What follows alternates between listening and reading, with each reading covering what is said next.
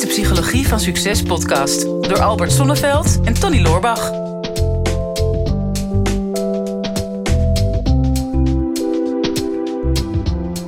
Albert, hoe is het nou? Ja, naar de omstandigheden wel goed. Ja, nou, we krijgen net voor de podcast horen dat we niet meer zoveel mogen hoesten. Nee, ja. Ja.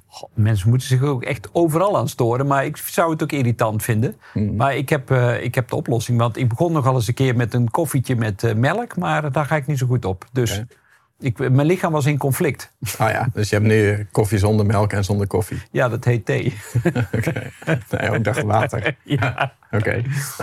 Nou, goed. je moet die Dat is in ieder geval alles uitleggen. dames Een, en heren, dat is al een conflict wat we hebben opgelost. dan. Want het gaat over eh, conflict situaties. Nee, Ja. dat is een goed bruggetje. Bruggetje, ja, ik kwam zomaar in op. Ja, Eh, vraag van Stefan. ja, Eh, even kijken hoor. Eh, best wel lang verhaal. dan zou ik hem niet beantwoorden. Mijn vraag is, hoe praat je conflict situaties op een juiste manier uit? Nou. En even kijken of daar nog eh, dingen bij zitten die we mee moeten nemen. Oh ja, want de vraag komt een beetje vanuit ehm, eh, vroeger, vanuit huis. Hè. De reden dat ik dit vraag vroeger bij ons thuis werd er niets uitgepraat. Eh, had ik bijvoorbeeld ruzie met mijn moeder of moest ik voor straf op mijn kamer. Daarna werd er dan niet meer over gesproken. Had ik ruzie met mijn broer, kregen we beide straf. En vervolgens werd er ook niet meer over gesproken, et cetera, et cetera. Ja. Heeft ertoe geleid dat ik nu, eh, terwijl ik 40 plus ben, niet in staat ben om een conflict uit te praten. Ja, ja, daar begint het meestal. Het begint toch altijd wel vaak in de jeugd ook. Want daar, Ja. le- daar leer je of een situatie veilig is of, of niet veilig. Hè? Want conflicten voelen vaak... er zit wel een directe relatie tussen de omgeving... en, en hoe jij je daartoe moet verhouden. En ehm, ja, een conflict is, is altijd bedoeld om meer helderheid te krijgen over jezelf. Van waar sta ik ergens ten opzichte van die ander? Worden er bepaalde waarden in mij geraakt? Eh, zijn er dingen die ik echt belangrijk vind? En wil ik dat die ander eh, dat bijvoorbeeld ook over gaat nemen van mij? Of ehm, ja, wordt er nou iets door de ander geraakt, maar daar wil ik me wel in verdedigen? En dan ontstaat er al vaak een soort van conflict. Nou, er zijn natuurlijk verschillende soorten eh, conflicten. En een van de meest voorkomende conflicten is projectie. Oké. Dus dan is er een conflict in jezelf. Want ja, je bent ergens in geraakt. En denkt, gadverdarrie, dat vind ik, daar baal ik van. eh. Maar in eerste instantie zeg je er niks van. Of ben je niet bereid om daar echt naar te kijken. En dan ga je het bij die ander neerleggen. En dan zeg je van, ja, eh, bijvoorbeeld iets waar jij je dan enorm aan kan storen. Hè. Jij noemde in een van de vorige podcasts, eh, iemand komt te laat. Eh, en jij vindt het fijn om altijd op tijd te zijn.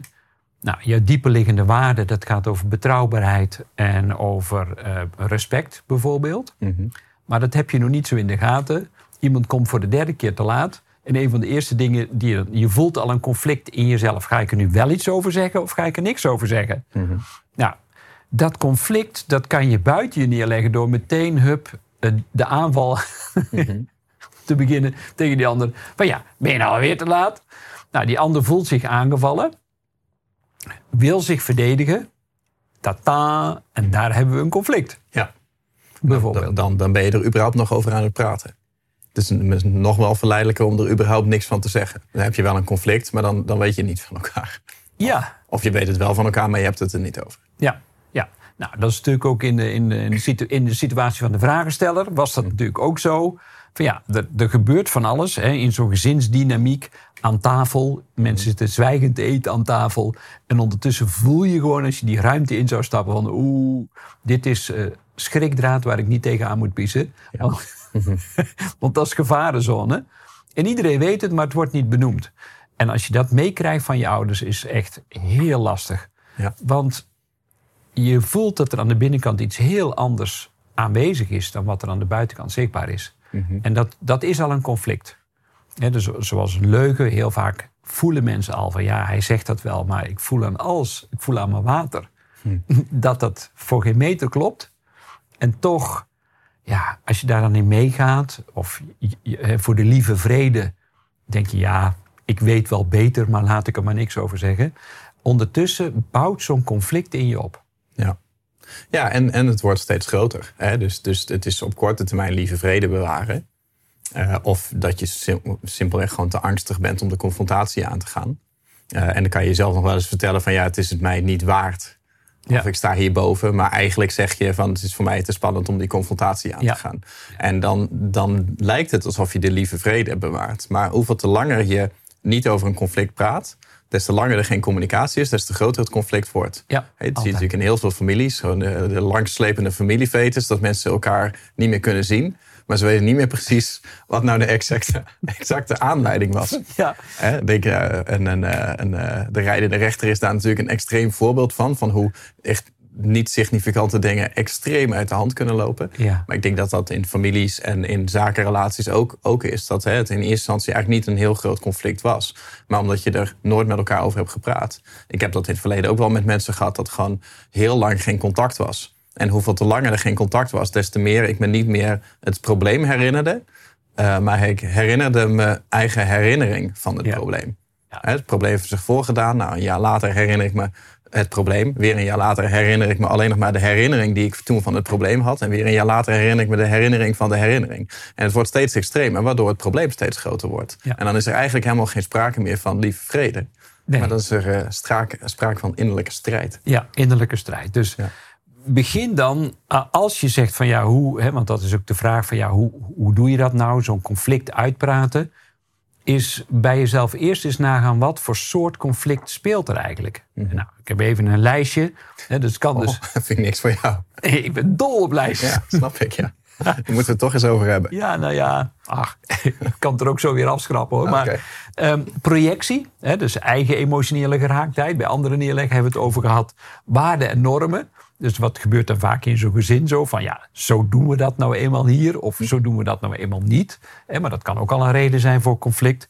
Verschillende doelen of belangen. Die kun je dan ook hebben. Van, nou ja, eh, de een, dat zie je vaak in, in zaken uh, samenwerkingen. Van nou, de een die wil in zo'n kort mogelijke tijd zoveel mogelijk geld verdienen. En de ander zegt, ja, maar ik vind het juist leuk om een team te hebben en samen te werken. Hmm. Nou, dat kan ook een conflict opleveren. Beide.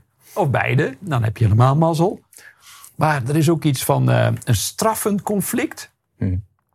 Ik heb pijn, dus ik ga je ook pijn doen. Mm En dat zie je ook nog eens een keer. En dan komt er cynisme en ironie om de hoek zeilen. Of, nou, we hebben het al een keer gehad, een beetje over pijnlijke humor die mensen dan gaan inzetten. Mm Maar ja, je, je, je, ziet dat met name nogal eens in de politiek gebeuren ook. Van nou ja, uh, ik krijg mijn zin niet, dus jij krijgt je zin ook niet. Nou, mhm. En dan heb je al heel snel een conflict, want je bent niet gelukkig met jezelf.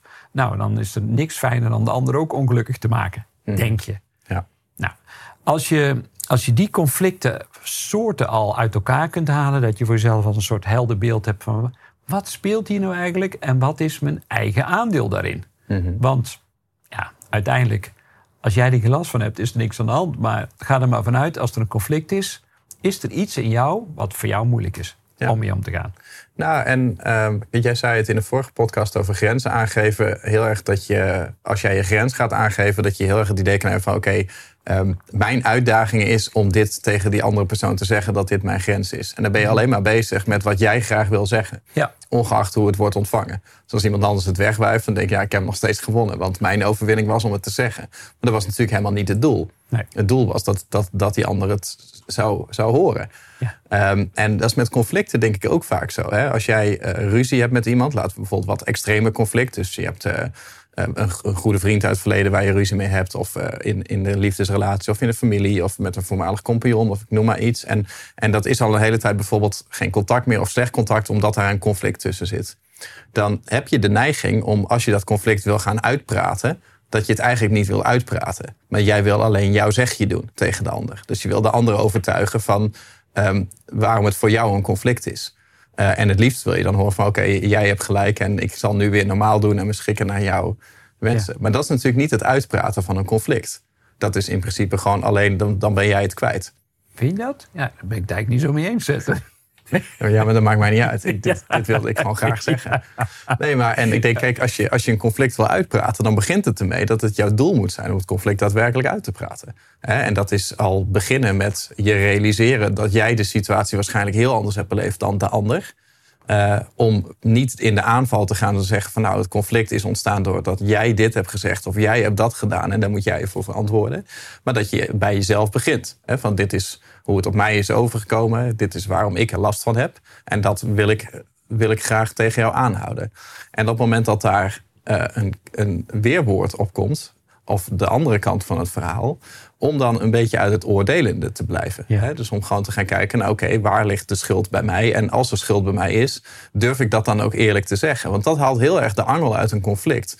Om, om zelf ook het boetekleed aan te durven trekken. Hmm. Uh, als het terecht is. Hè? Dus als jij ergens ongelijk over hebt gehad of je hebt iets fout gedaan, om dat te durven toegeven, want dan komt het van de andere kant komt, komt dat vaak uit ook.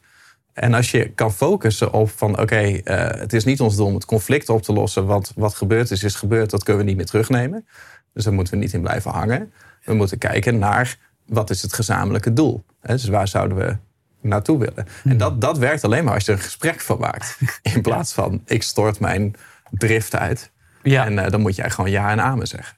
Ja, de, en, en daar begint het al. Hè? Want hè, je zegt niet oordelen, maar vaak zit er heel veel oordeel op jezelf al in dat conflict.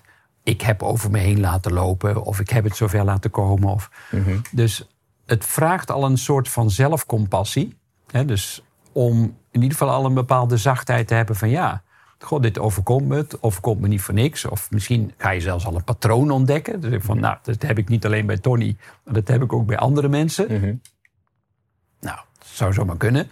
Nou ja, dan dan ben je bereid om naar jezelf te kijken. Dus de eerste stap is wel van wat voor soort conflict is er nou eigenlijk? Wat resoneert er dan bij mij?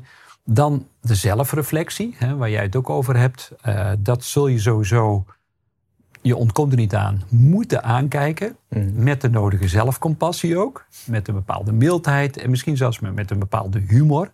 Maak het ook licht. Mm. Want het ego wil, wil gelijk hebben. En je kent natuurlijk de bekende uitspraak: wil je geluk of wil je gelijk? Hmm. Ja, gelijk, sowieso. Altijd gelijk.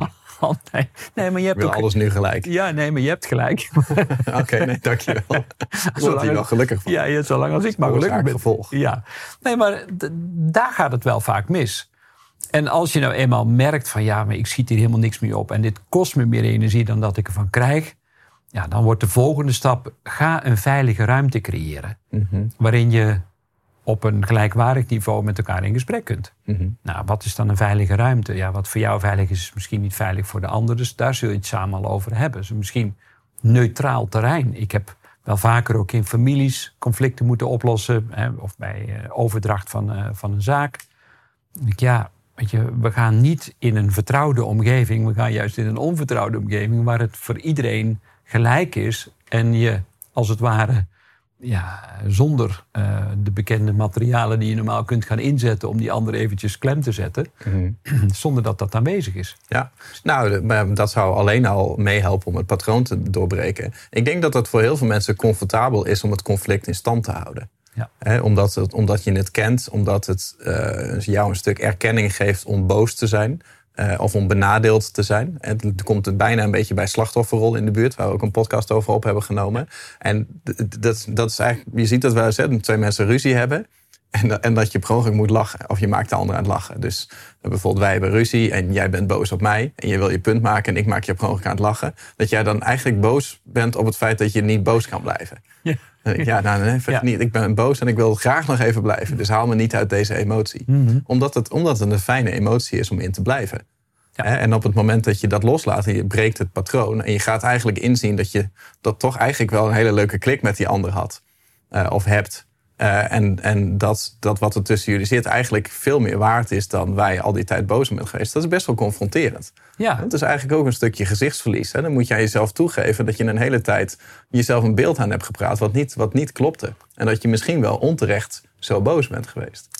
En wat heel lang ook energie heeft gekost. Ik, ik heb ooit wel eens een keer in een podcast verteld dat de emotie boosheid, die duurt in feite maar een paar seconden. Hè? Want het doel van boosheid is om even je grens aan te geven. Of even jezelf veilig te stellen in een situatie. Denk even in de oertijd. Denk, nou, ik word aangevallen, ik moet me verdedigen. Maar ja, dat duurt meestal maar een paar seconden. En dan je hebt kracht of je hebt energie gemobiliseerd voor jezelf. Ja, en dan is die ontladen, die energie.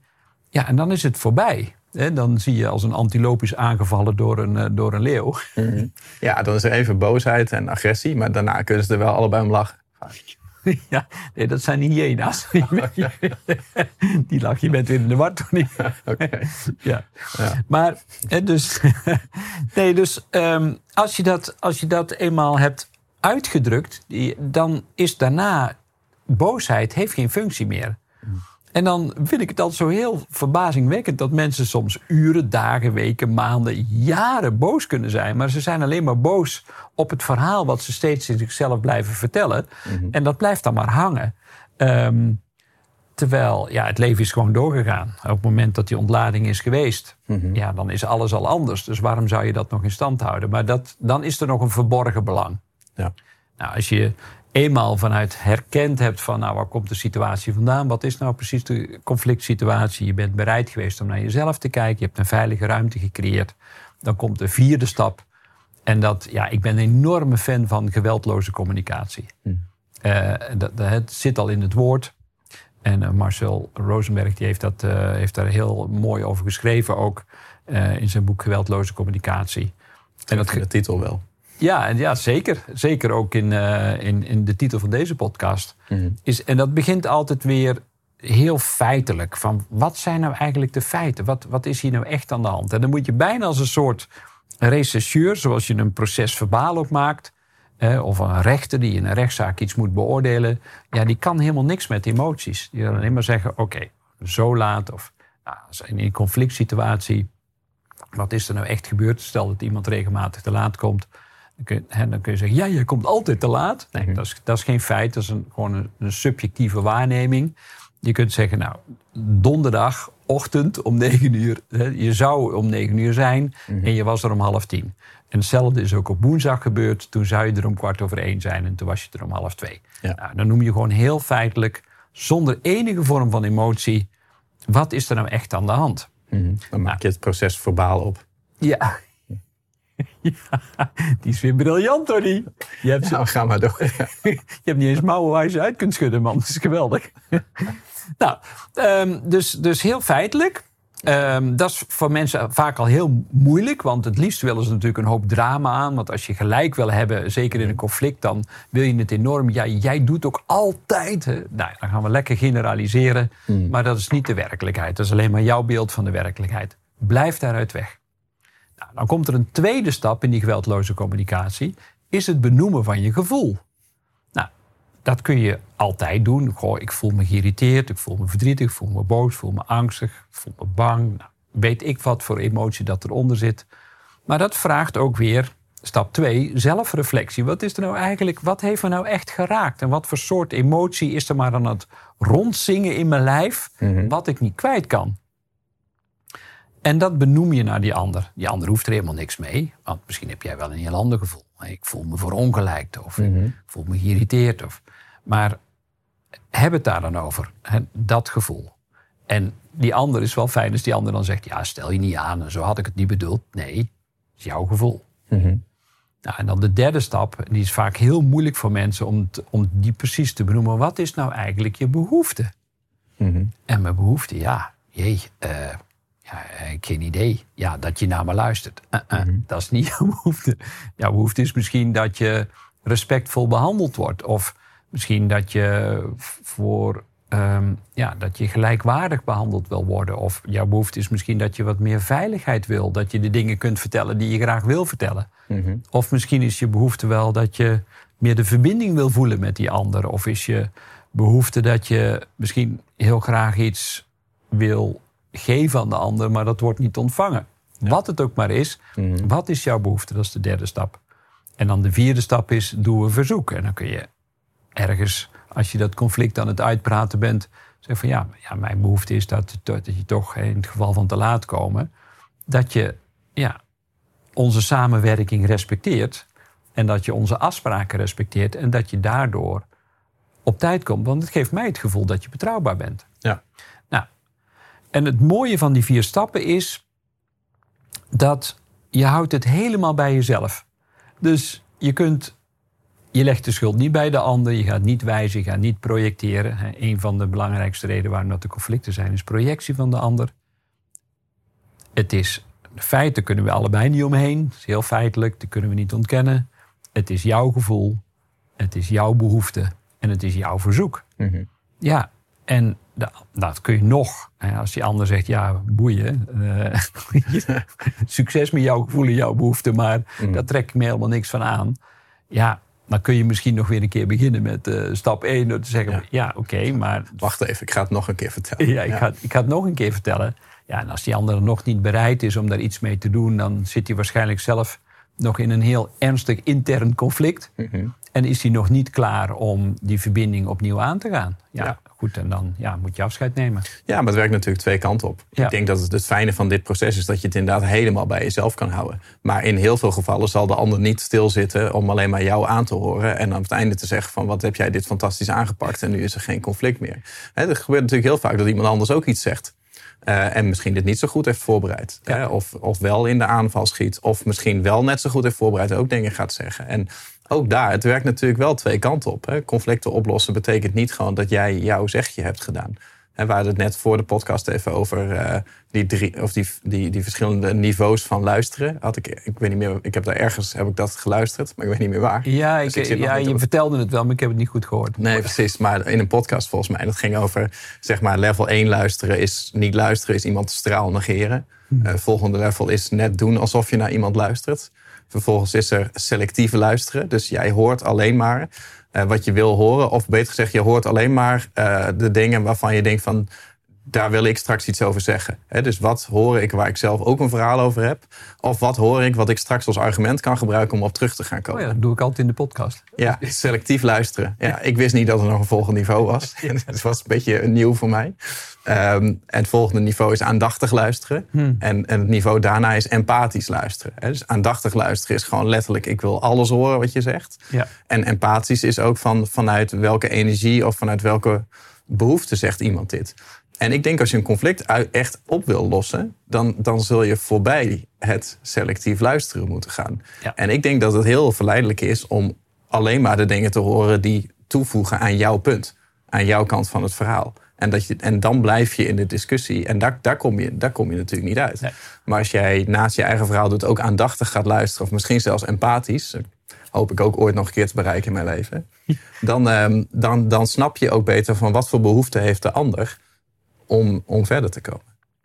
Nou, het lijkt me een hele mooie om af te sluiten. En volgens mij, ja, ik hoop dat ik niet alleen geluisterd heb, maar de luisteraars ook. Ja, wel misschien- selectief waarschijnlijk. Ja, ja, en dan ook nog heel druk aantekeningen hebben gemaakt. Want ja, ik vind het toch wel weer een pareltje hoor. Tony, eerlijk gezegd. Deze podcast. Ja. Nu al. Ja, nou ja, goed. Ik hoop dat je het ermee eens bent. Maar gaan we even over hebben straks. dat is goed. En misschien kunnen ze nog veel meer doen dan alleen maar luisteren, Tony. Ja. Ja, jij wil dat ik iets ga pitchen. Ja, heel graag. Hebben we iets leuks wat hierbij past? Wat helpt mensen hierin? Ja, nou ja, er zijn best wel, denk ik, eh, onder andere waar het vaak misgaat, is dat je conflict aan, aangaat omdat je je eigen waarde nog niet voldoende kent. En dat heeft weer met zelfvertrouwen te maken. Ah, ja. Hoeveel vertrouw je, hoeveel waarde kun je jezelf toekennen?